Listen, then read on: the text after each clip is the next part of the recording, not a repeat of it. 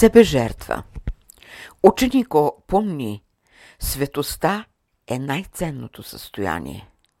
Само чрез светостта можеш да бъдеш достоен ученик и можеш да се ползваш от светлината на мировата школа на духа. Светостта е свещено състояние, чрез което великите жреци поддържат пламъците на духовните светилници във вечни времена, от която светлина се ползваш и ти, за да можеш да проумяваш написаното, замисленото, което води към съвършенството. Ученика, ученико, заради това състояние се изисква да бъдеш в саможертва – себе жертвата подчертава проявяващата се святост, защото светостта е, която обославя всички онези висши системи на човешкия дух към великата система на мировия дух. Помни, само саможертвата, продиктувана от осветеното съзнание, е жертва на святост, жертва на безкористие. Ако до сега си правил жертва за интерес и за лични угоди, то научи се от светоста за истинската жертва, а тя е да престанеш да мислиш да се спасяваш, да престанеш да мислиш да се обогатяваш, да престанеш да мислиш да се скриваш, да престанеш да мислиш да властваш, да престанеш да мислиш, че ти трябва много да знаеш. Всички тези прояви и желания са лични, личен интерес. А ти, ученико, научи се божествено да се проявяваш.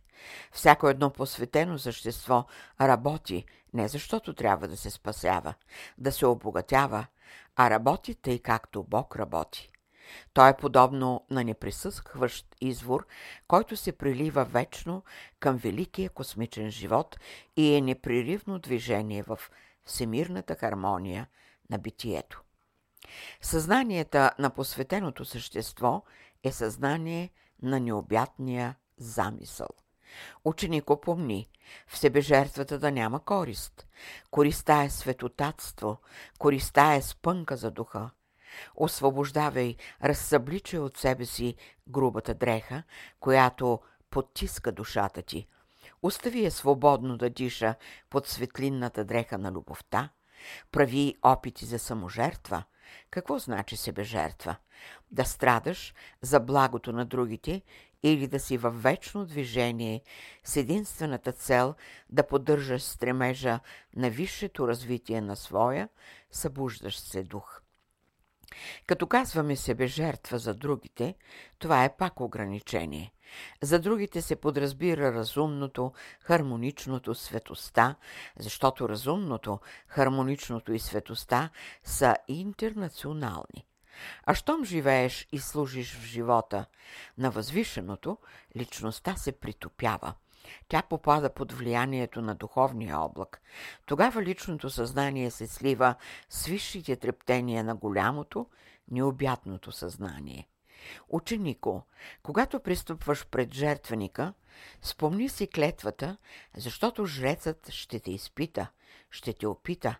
Той иска опитан ученик, очите да бъдат прозрачни, челото му слънчево, силата му божествена, волята му всемирна.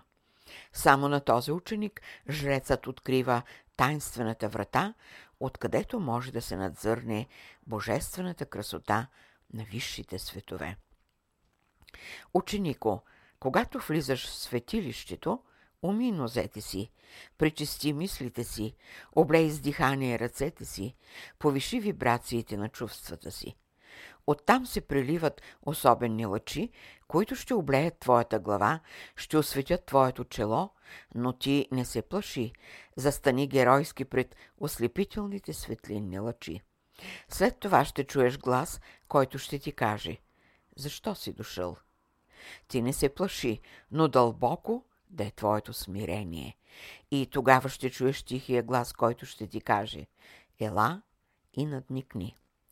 Това са особени състояния на духа, които определят устоите на ученика. Но има и по-силни изпитания. От задната ти страна се спуща към теб оръженосец с огнен меч и посяга да те похаби. Но ти, ученико, не се плаши. Това са стихиите на страстите на низшите прояви. Застани стоически пред жреца, не позволявай смут в душата си. Това са изпитания за ученика, за този ученик, който мисли, че за неговото посвещение са длъжни други да работят. Каква е идеята в тези размишления? Искаме да направим разлика между делото на себежертвата и делото на себеунищожението. Да се себеунищожиш е престъпност и глупост. То е най-низшето състояние и опадък на духа. Себеунищожението е личен интерес. Закона на съвършенството изключва себеунищожението. Това са два велики процеса. Наричаме ги велики, защото имат една общност в развитието на човешкото съзнание. До сега човекът е прилагал себеунищожението. При този процес той е убивал много заложби преждевременно. При процеса на себеунищожението човек е слязал до нивото на животното и в резултат има най-печалната трагедия – борбата му с смъртта. Днес човечеството изживява същата трагедия. Но ти, ученико, бъди жрец в себе жертвата, тази свещена жертва, която да определи твоята космична деятелност. Бъди идеен, самоотвержен, бъди красив и силен. Но дали това не е лично? Бъди, но за кого? Заради всемирното развитие.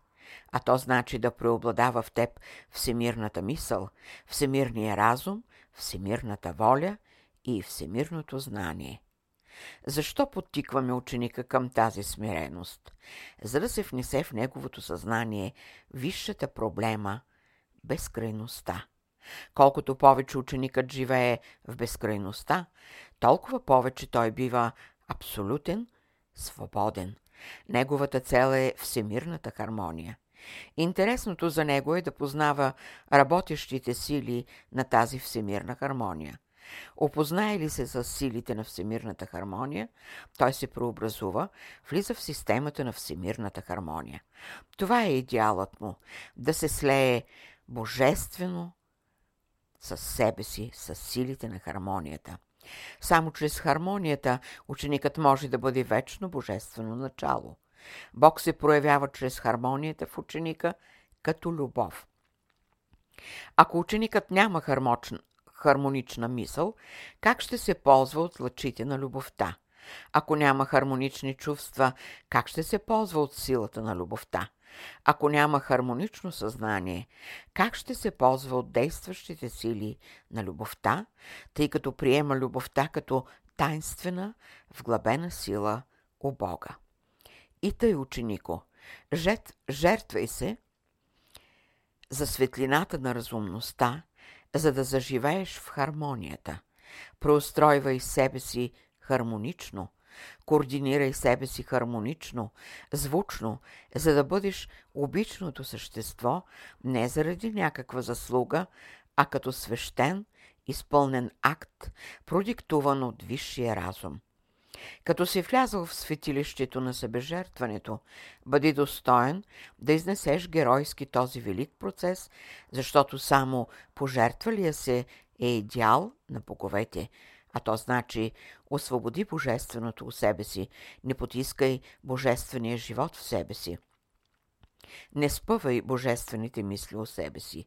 Преустройвай себе си. Това да бъде твоята лична заслуга. Всичко друго да е безсмъртно.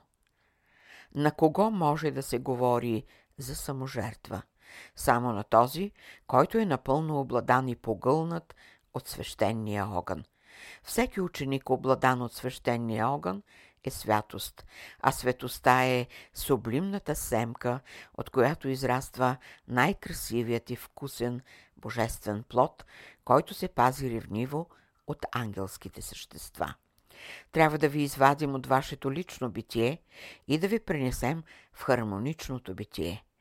Трябва да ви срещнем и ви запознаем с жреца на великото познание. Но тази жрица и този жрец да не бъдат за вас като примамка, но висше състояние на вашия дух, който да обнови нишите светове. Ученико, приготви се за великата работа, за свещеното знание. Ще работиш в битието, а ще учиш в безкрайността, защото знанието подразбира разкриване на безкрайността. За да разкриваш безкрайността, трябва да живееш в хармонията, а да работиш в битието, трябва да се ръководиш от хармонията. Бъди хармоничен и звучен, за да може твоята душа да приеме най-нежните трепети на космичната душа. Посвещаващият се ученик е работник, който вече си е условил да работи в Божествената градина. Великият майстор-градинар се интересува от добротата му. Защо се занимаваме с посвещаващия се ученик? Той е за това, защото е епоха на работа и знание. Учителят чака. Вратата е отворена. Книгата е разгъната и комисията се съвещава. Дело Божие. Работа божествена. А там, където е божественото, работата бива свършена. Ученико, познай себе си като елемент, донесен от Слънцето. Познай себе си като съзнателна сила, донесена от духа. Познай себе си като разумна, действаща сила, внесена от великия промисъл. Най-после познай себе си като ученик, проявен в свят живот, като фактор, излъчващ свещен огън и като свещена жертва – като свещено служение в небето на всемирната хармония. 29 октомври 1943 година